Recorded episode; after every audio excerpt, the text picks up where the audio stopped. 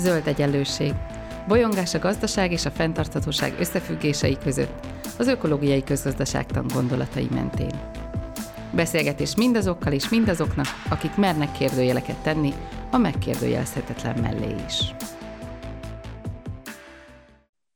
Köves Alexandra vagyok, és nagy szeretettel köszöntöm a hallgatókat, és nagy szeretettel köszöntöm vendégemet, Veres Józsefet, a Budapesti Corvinus Egyetem Gazdaságinformatikai Intézetének adjunktusát. Szia Jóska! Szia Szandra! A mai témánk az a tudás hozzáférhetősége és a fenntarthatóság kapcsolata. És hát a Zöld Egyenlőség podcastban folyamatosan arról beszélgettünk, hogy hogyan lehet létrehozni egy olyan társadalmi átmenetet, amely egyszerre hoz, hoz létre környezeti fenntarthatóságot és, és társadalmi igazságosságot. És ha az utcán bárkit megkérdeznél arról, hogy szerintem mi a gátja a fenntarthatóságnak a jelenlegi világunkban, akkor egészen biztosan nem jutnának eszébe a szabadalmi jogok, vagy hát legalábbis nem első körben. Pedig azok, akik a fenntarthatósági témákkal foglalkoznak, azok számára már elég régóta teljesen egyértelmű, hogy a tudáshoz való hozzáférés szabadságán bizony nagyon sok minden múlik. Segítesz nekünk értelmezni, hogy mi minden? Van egy olyan jó kifejezés, ami azt hiszem, hogy sokat segítenek a megértésében, ez angolul a second enclosure, tehát a második bekerítés. És azért második bekerítés, mert ahhoz, hogy a, az ipari vagy tőkés társadalom kialakulhasson, ahhoz végrehajtották az úgynevezett első bekerítést, amit Mólusz Tamás úgy ír le, hogy a juhok megették az embereket. Az történt, hogy a korábbi rendszerben, ugye az falukban élő közösségeknek megvolt az a lehetősége, hogy azon túl, hogy a, a tulajdonosok által birtokolt területen dolgoznak, voltak közös tulajdonban lévő, elérhető erdei, szántó és egyéb területek, az úgynevezett kamanszok, és ezek segítettek nekik abban, hogy egyébként a felhalmozott tudásukat felhasználva úgy műveljék meg a földet, hogy egy jobb életet biztosítson számukra.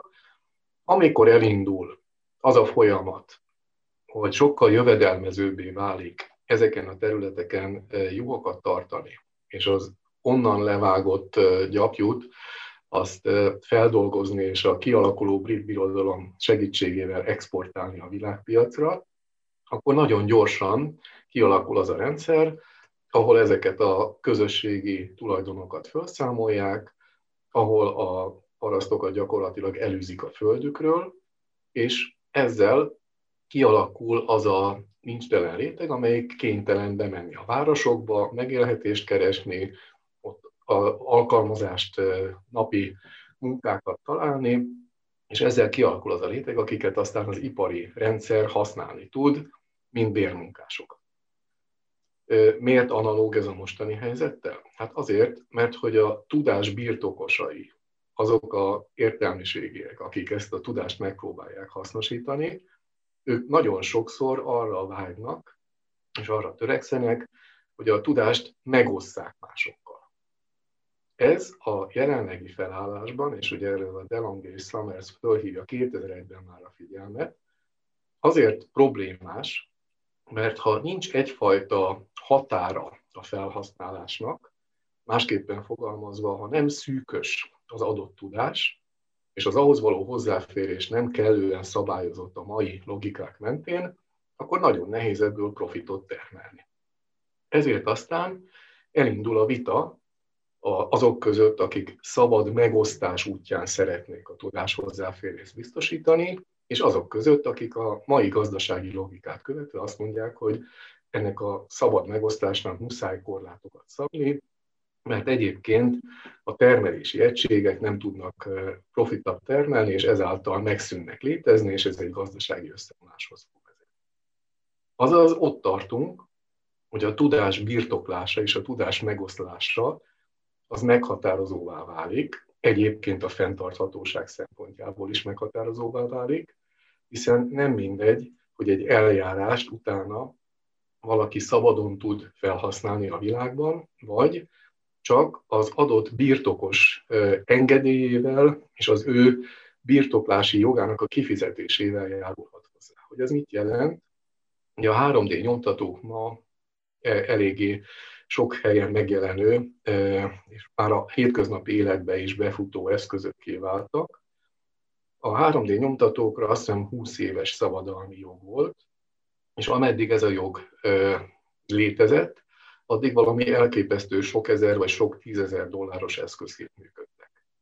Ma 100 dolláros 3D nyomtatók is vannak, mivel ez a fajta korlátozás megszűnt, és nagyon sokféle megoldás szabadon terjedhet, ami nem jelenti azt, hogy nincs szabadalmi joga mondjuk az egyik sikeres cégnek, de ez a fajta nagyon nagy korlát, ami évtizedekig visszafogta ezt a pesgő fejlődést, ez megszűnt azzal, hogy az a bizonyos 20 éves szabadalmi jog lejárt. Igen, és itt azért felmerül az a kérdés, főleg amikor e-, ebből, a, erről az, ebből az irányból közelítjük meg, hogy ugye ez a második bekerítés, hogy valójában kié is az a tudás. Tehát, hogy ez egy, ez egy, ez egy nagyon lényeges kérdés ebben, hogy, hogy ezt... Menjünk ezt tovább, Szandra, bocs, hogy szabadba vágunk. Szóval mi az, hogy tudás? Ugye uh-huh. a, a, a tudás átadása kapcsán van egy olyan érzete az embernek, hogy nálad van tudás, és ezt te így belenyúlsz a fejedbe, kiveszed, és átadod nekem, és beletesszük az enyémbe. És akkor megnézzük, hogy hogyan is értelmezzük a tudást és a tudás átadást kutatói szinten, és idézhetjük Polányit, idézhetjük Nonakát, de nagyon hamar eljutunk oda, hogy a tudás az mindig az adott személyben újra megszületik. Tehát nem úgy működik a dolog, mint egy terméknél, amit előállítottam valahol, és megfogható darabként meg, meg tudom ragadni, és át tudom tenni valahova máshova.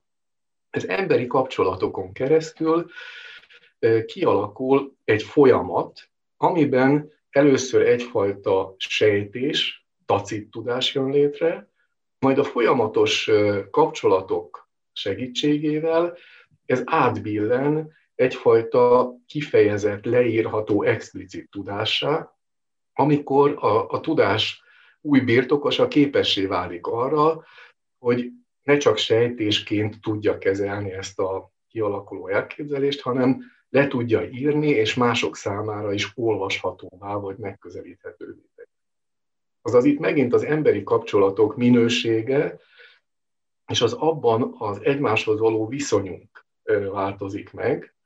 Ha ezt a bizonyos tudás megközelítést fogadjuk el, akkor a második bekerítést nagyon nehéz végrehajtani, de a jelenlegi gazdasági logika ebbe az irányba tol.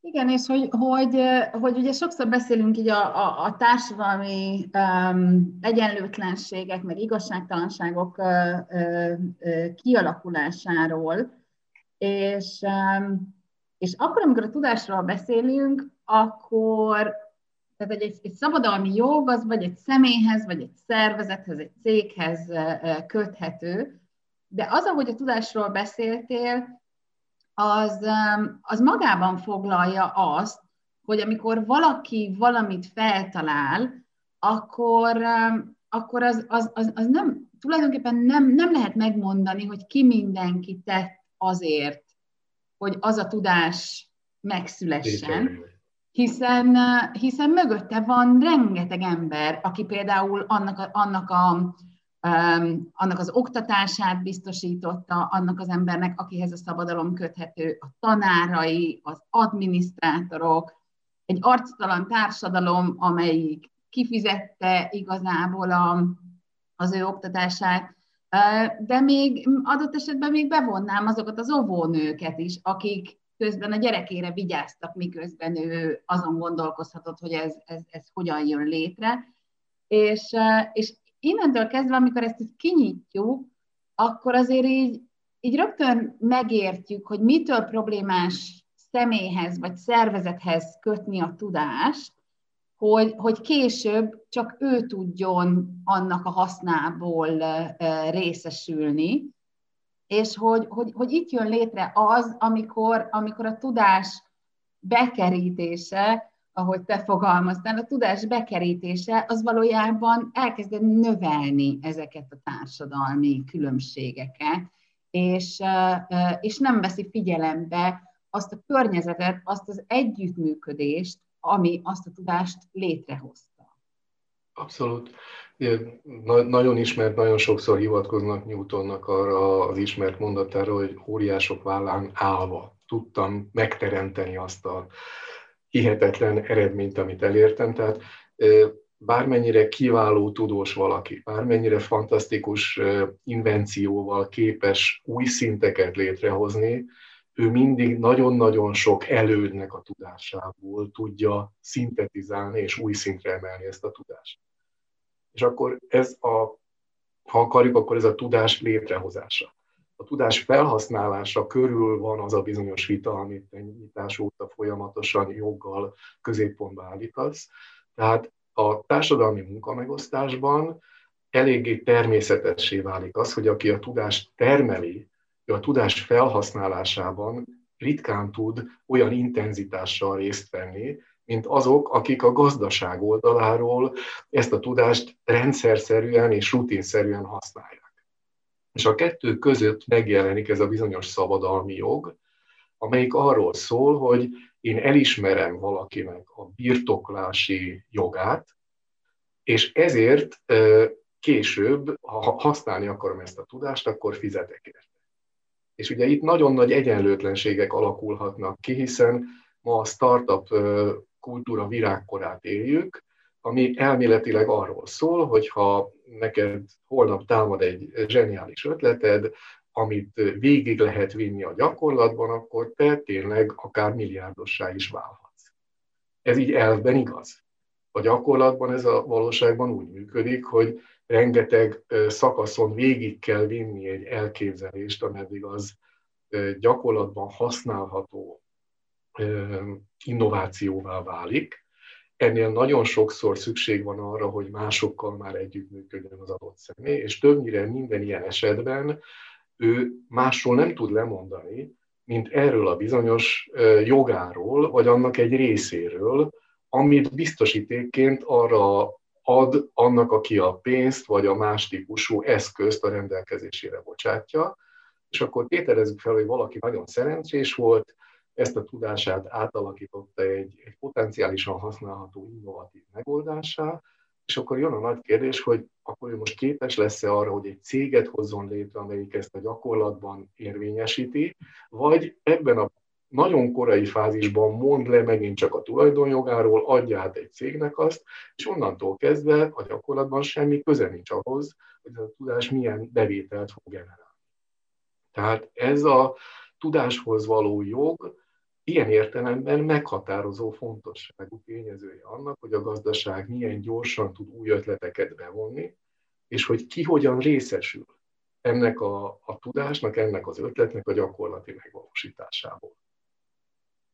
És az, hogy mennyire fontos eh, mostanában az, hogy, hogy, hogy ez, eh, ez mennyire szűk réteget érint, vagy, vagy sem, arra, arra az a fogalom is elég jó példa, amit, amit szoktak használni, ez a győztes mindent visz piacok kialakít, kialakulása, ami ugye azt jelenti, hogy, hogy az innovációk felgyorsulnak, valakinek van egy jó ötlete, és ez annyira elérhető mindenki számára, hogy, hogy ugye a második legjobb megoldást már nem feltétlenül muszáj kidolgozni sem, vagy, vagy ha kidolgoznák, akkor se biztos, hogy, hogy, hogy az a piacon meg tud élni, hiszen már van egy bevezetett megoldás, termék, technológia erre. És erre mondják, hogy a győztes mindent visz, tehát azon gondolkozunk, hogy miért van az, hogy a tech, cégek ennyire hatalmasak, és, és ennyire tulajdonképpen közösségi szinten majd, hogy nem kontrollálhatatlanok, és ugye ez részben ennek a győztes mindent visz piacnak, kialakulásának is, is a, a, a része. Tehát amikor, amikor x évre ugye őket be, bebetonozzuk, akkor, akkor, akkor az abban az egy kézben fog nagyon sokáig koncentrálódni. Teljesen igazad van. Ha nagyon jó ábrákat lehet látni arról, hogy a Fortune 500, tehát az 500 legjobb cég, vagy legnagyobb cég hogyan alakult át alig 15 év alatt. 2001-ben még az olajcégek voltak a királyok, a 2011 és 2016-os listában még szerepel talán az Exxon, most arra sehol nincsenek az olajcégek, hanem a Google-ök, a Facebookok, tehát az a külön osztály jött létre, amelyiknél egyébként van még egy nagyon érdekes csavar a történetben, hiszen ezek a cégek eredetileg a mai napig úgy hirdetik magukat, hogy ők a megosztó gazdaság, a sharing economy, és mondjam, hordozói és bajnokai, amit nagyon-nagyon határozottan szeretnék pontosítani, ugyanis ennek már semmi köze nincs ahhoz, amiről a megosztó gazdaság elmélete szólt. Ugyanis az főleg arról szólt, hogy a már megtermelt javakat olyan logikus módon újrahasznosítsuk, amivel segítjük azt is, hogy a környezeti terhelés nem növekedjen. Tehát ha van egy járművem, amit én naponta csak mondjuk két-három órát használok, akkor a további időben azt más is tudja használni, és ezzel ne kelljen újabb és újabb járműveket megtermelni és, és forgalomba állítani és akkor majd így megoldjuk ezeket a, a környezeti káros kibocsátásokat, illetve lényegesen lecsökkentjük. Na most ebből lett például az Uber, aki gyakorlatilag egy magánplatformot használ arra, hogy a mások járműveinek a megosztásából a saját profitját maximalizálja. Ugyanilyen platformot a denveri taxisofőrök megrendeltek, az óriási különbség az, hogy ugyanaz a digitális platform a második esetben, tehát a taxisofőrök közösségének a tulajdonában, azt is lehetővé teszi, hogy amikor az utas beül a kocsiba, és azt a bizonyos 25%-ot automatikusan leemeli a cég a befizetett összegből, akkor az nem a platform magántulajdonosainak a vagyonát növeli, hanem ugyanazoknak a sofőröknek a bevételét növeli, akik egyébként a munkát el is végzik. Nem véletlen, hogy az Uber és a társai hihetetlen energiával akadályozza meg, hogy a, a vele együttműködő személyeket úgy tekintsék, mint az ő alkalmazottai. És akkor itt ugye a tudás az az volt, hogy volt egy megosztó platform, és ezt a platformot hirtelen egy csoport kisajátította, magántulajdonává tette, majd tőzsdére vitte, és ezzel, ahogy elmondtad, globális elsővé tudta tenni, és ezzel elérte azt, hogy ő oly mértékig lefette a globális piacot, hogy talán egy második még úgy, ahogy meg tud mellette érni, de a továbbiaknak már minimális esélye van, ugyanezen logika szerint. Ha az a második, harmadik egy szövetkezeti logikát érvényesít, akkor ők egy városban például ezek szerint egészen szépen meg tudtak. Amikor kritizáljuk a szabadalmakat, és azt mondjuk, hogy, hogy nyílt tudásra, nyílt hozzáférési tudásra lenne szükség, akkor, akkor nyilván az első kritika, ami ezzel kapcsolatban felmerül, az az, hogy ezzel megöljük az innovációt. És, és, sen, és senki nem fog innoválni.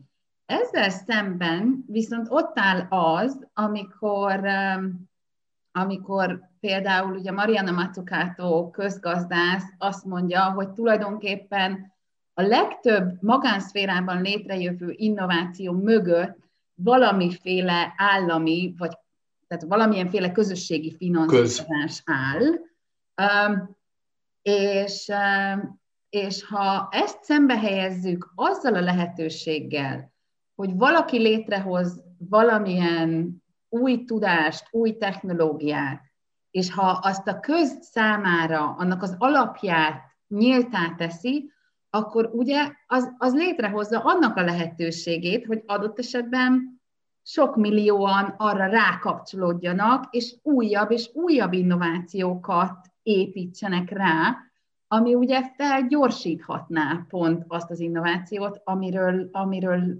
beszélünk. Tehát, tehát annak ellenére, hogy nagyon nehezen tudjuk elképzelni a szabadalom nélküli világ lehetőségét, én azt gondolom, hogy ez, ez, ez, ez inkább egy gondolkodásbeli korlátunk, sokkal inkább, mint hogy, mint hogy, hogy ez, ez tényleg valamiféle természeti törvény lehet, hogy az innováció az csak úgy jön létre, hogyha azt le is lehet védetni. Te erről mit gondolsz? Te, teljesen egyértelmű, amit, amit mondasz. Van itt ez a COVID nevű jelenség, és akkor rögtön kiváló példákat láthatunk arra, hogy milyen döbbenetes történetek lehetnek. Ugye van Békés Csabán egy kollabor nevű olyan szervezet, ami ezt a megosztást a gyakorlatban próbálja érvényesíteni. Tehát ő az interneten lévő szabadon elérhető rajzokat felhasználva, még a 2020 március időszakban azoknak a kórházaknak és orvosoknak, akiknek nem volt elég maszkjuk, ilyen műanyag arcvédő plexi shieldet hoztak létre, úgyhogy letöltötték az ezzel kapcsolatos szabadon elérhető tervrajzokat, legyártották őket és elvitték az orvosoknak, akik így védettebbé váltak. Na most ugyanez a rendszer, mert hogy ez egy globális rendszerén nőtte ki magát, a Facebookon egy csoport jött létre arra, hogy hasonló eszközöket gyorsan és hatékonyan létrehozzanak, megosszák egymás között, és így mindenütt segítsék a járvány elleni küzdelmet. Eljutott oda, hogy a lélegeztető gépeknél van egy speciális szelep, aminek a segítségével egy lélegeztetőgép nem csak egy beteget, de akár nyolc beteget is ki tud szolgálni, és hát Bergamónál és bizonyos amerikai szituációban szó szerint élethalál kérdése volt, hogy a lélegeztetőgép hány betegnek az életét tudta fenntartani. A szelepek elkészültek, helyben gyorsan 3G nyomtatóval lenyomtatták ezek az önkéntes segítők, és egyszer csak megjelentek azok a cégek, akinek a tervrajz elméletileg eredetileg a tulajdonában volt, és megfenyegették, sőt be is perelték azokat a személyeket, vagy kisközösségeket, akik ezeket a szelepeket legyártották, hiszen az ő szabadalmi jogukat durván megsértve hozták létre ezeket az eszközöket, amiket utána a kórházak alkalmaztak. Hát azt hiszem, hogy a rendszerünk perverzitását elég jól mutatja ez a példa, sajnos nem az egyedi, tehát nem az egyedüli példa. Egy másik számomra még döbbenetesebb történetet nem régen olvastam. Ugye most arról beszélünk, hogy a védőoltás az meghatározó fontosságú milliók életét mentheti Most van egy finn kutatócsoport, amelyik úgynevezett szabad, nyílt forrás kódú megoldással előállított egy vakcinát, ami az ő méréseik szerint hatékony volt. Ők a finn államhoz fordultak, mert ugye, a, ha jól emlékszem, a harmadik szakaszába a klinikai kipróbálásnak olyan típusú tevékenységet kell végezni, ami nagyjából 50 millió dollárt tett volna szükséges ahhoz, hogy bejegyzett vakcinává tegyék ezt a nyílt forráskódú vakcinát, amit ők úgy hívtak, hogy a vakcinák Linux-a vagy Linux-a, és hát a finn állam úgy döntött, hogy inkább két és fél milliárd dollárét importálni fog a többiektől kifejlesztett vakcinákat, amiknek a problémáit most látjuk, hiszen az egyiket leállítják, a másikat nem engedélyezik. Tehát megint csak előjött az, hogy a nyílt forráskódú megoldásnál, amikor nem 500, hanem 5000, 50 ezer felkészült és motivált résztvevő akar megoldani egy problémát, és abba hihetetlen energiákat tesz bele. És hajlandó arra, hogy ha kell, akkor napinta javításokat tegyen közzé, figyelmeztetve a többieket, hogy itt van egy hiba, amit ki kell javítani, és ezt így lehet megoldani. Ezek a, a nyílt forráskódú megközelítéssel dolgozó közösségi, többnyire közösségi megoldások sokkal-sokkal hatékonyabbak, mint a piaci megoldások.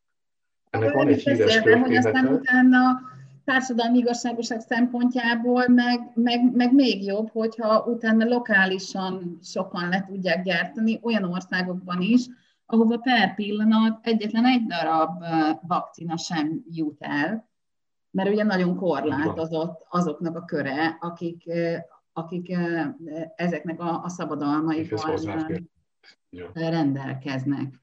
Tehát, hát ugye vakcina ról beszélünk az elmondottak alapján, amit mondasz, ami sajnos nem áll messze a valóságtól. Igen, tehát hogy, hogy ez, ez, ez nagyon jól mutatja, hogy, hogy egy sor olyan innováció lehetne, amire um, uh, ami ugye tovább gyűrűzik, és így aztán, így aztán uh, uh, tényleg a, a, az emberiség teljes tudásának a, a, a körét tudná um, tágítani. És, és még valami nagyon fontos, ami, ami így a, a COVID meg az oltások kapcsán is felmerül, és egyébként szerintem szinte minden technológia esetében felmerül, ez az átláthatóság és a bizalom kérdésköre. Mert hogy akkor, amikor azt mondjuk, hogy, hogy egy fenntartható társadalmat szeretnénk építeni, akkor az átláthatóságnak és a bizalomnak azért jelentős szerepe van. Gondoljunk csak abba bele, hogy, hogy tudatos fogyasztóként um, hogyan jutunk hozzá azokhoz az információkhoz, amik egy adott terméknek mondjuk a, a gyártási, vagy összetételre vonatkozó, vagy karbantartási folyamatainak a, a precíz áttekintését jelenti és, és most nyilván egy olyan világban élünk, ahol, ahol lehet hivatkozni szabadalmi jogokra, ipari kémkedésre, cégtitokra, stb. stb. Ha ez nem létezne, akkor nyilván sokkal nagyobb nyomás lenne a termelőkön, hogy, hogy olyan megoldásokat használjanak, ami, ami a fogyasztók és, és tágabban a társadalom szempontjából elfogadható, és ugye ez, a, ez az átláthatóság megtörténne. Szerintem mit jelent? Igen, mondja. Mond, ugye, amit elmondtál, nagyon izgalmas ez a úgynevezett right to repair. Azaz Igen. joga legyen valakinek megjavítani egy eszközt. Tehát egy ilyen, egy ilyen szélsőséges eset volt, amikor az Apple neki ment egy személy tulajdonában lévő New Yorki kis javító cégnek, aki volt olyan galát, hogy az Apple bizonyos hibáit, mármint a okostelefon bizonyos hibáit képes volt megjavítani. És nagyon komoly bírósági per lett a dologból, mert az Apple tiltakozott ezzel ellen. Ugyanis az ő logikája az volt, hogy hát hogyha valami problémád van a telefonnal, és az bizonyos szintet elér, akkor vegyél egy új telefont, ami már sokkal többet tud. Tehát az a fajta tömegtermelési logika, amelyik nem azt célozza, amire a fenntarthatóság miatt egyre inkább véresen szükségünk lesz, hogy egy termék hosszú távon jó minőségben használható legyen, hanem a gazdasági logika arra felé tolja az egész működésünket, hogy két évente lecserélhető új termékek tömkelegét, és minél többet vegyünk meg, és használjunk, vagy dobjunk ki utána, mert már igazából nincs rá szükségünk. Ezzel a logikával szemben áll az, amit elmondtál, bizony-bizony olyan megoldások kellenek, ahol Persze rögzítjük, hogy valaki kitalálta valamit, és mondjuk egy blokkláncba ezt a fajta jogát megerős, megerősítjük, de ha hajlandó vagyok megosztani másokkal ezt a tudást, és az ő tudásuk gyorsan beépülhet az elképzelésbe, akkor sokkal jobb termékek jönnek elő, azokat, ha kell, akkor javítani lehet, vagy meg lehet újítani, és ezzel például a környezetre gyakorolt egyre nagyobb negatív hatást csökkenteni.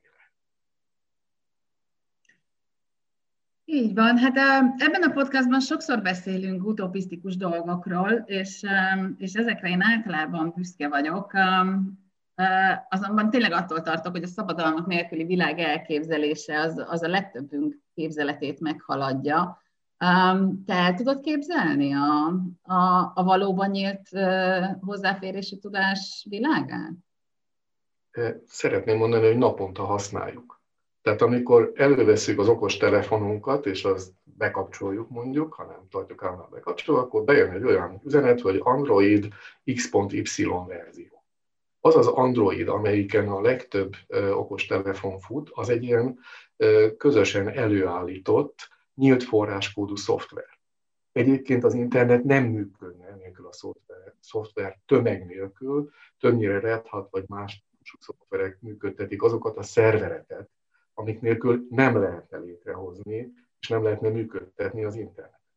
Tehát a számunkra legmeghatározóbb eszközeink nagy számán már ma is úgynevezett nyílt forráskódú szoftverek és eszközök futnak, És ezekre azért volt szükség, mert nagyon gyorsan kellett nagyon jó minőségű terméket előállítani, ami úgy történt meg, hogy nem ezrek, hanem ha kellett tízezrek működtek együtt önszerveződő módon, minden mérföldkörnél kiválasztották, hogy ki lesz az új szakaszban, az a koordinátor, aki ezt a globális együttműködést segíti, és ahogy említettem az előbb, ha kellett, naponta kétszer adtak ki úgynevezett javításokat, tehát az észrevett hibákat azonnal módosították, kijavították, és ezt rögtön nyilvánosították.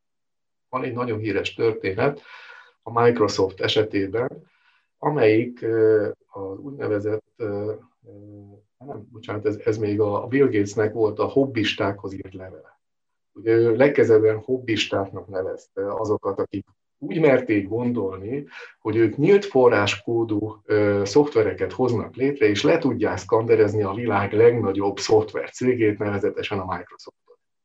Aztán eltelt két év, és az úgynevezett Halloween letters, a Halloween idején kicsurgó belső feljegyzés arról szólt, hogy a Microsoftnak igazából egyetlen nagy kihívója van, ez a nyílt forráskódú közösségek tömkelege, mert hogy hiába van nekik sok ezer kiváló és tényleg kiváló szoftveresük, ennyi ezer vagy tízezer naponta a dolgokat megújító közösséggel nem tudják fölvenni a küzdelmet. És akkor mi lett a megoldás? Optáció. Azaz, a nyílt forráskódú megoldásokat ezek a tulajdoni alapon működő cégek bevonták a saját termelésükbe, és az ő logikájuk szerint kezdik el működni.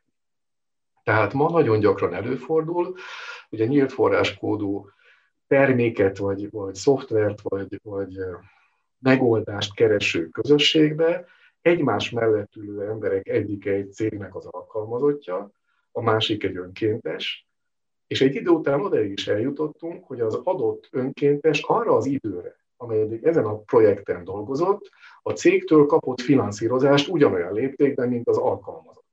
Ugyanis a cég is komolyan érdekelt lett abba, hogy az ő belső lassú és nehézkes logikájú működése helyett a nyílt forráskodú közösség gyorsan hozza meg a megoldást, és akkor bejött egy új fogalom, az úgynevezett kreatív kamasz, amelyik pedig azt a lehetőséget hozta, hogy jogilag szabályozott módon a közösség tulajdonát megvédje az egyéni kisajátítással szemben. Azaz, ne lehessen azt megcsinálni, hogy a közösség létrehozott valamilyen megoldást, és aztán jön egy magántulajdonos cég, és a többieket kizárva a szabadalmi joggal eléri azt, hogy csak ő tudja használni, és csak ő tudja alkalmazni.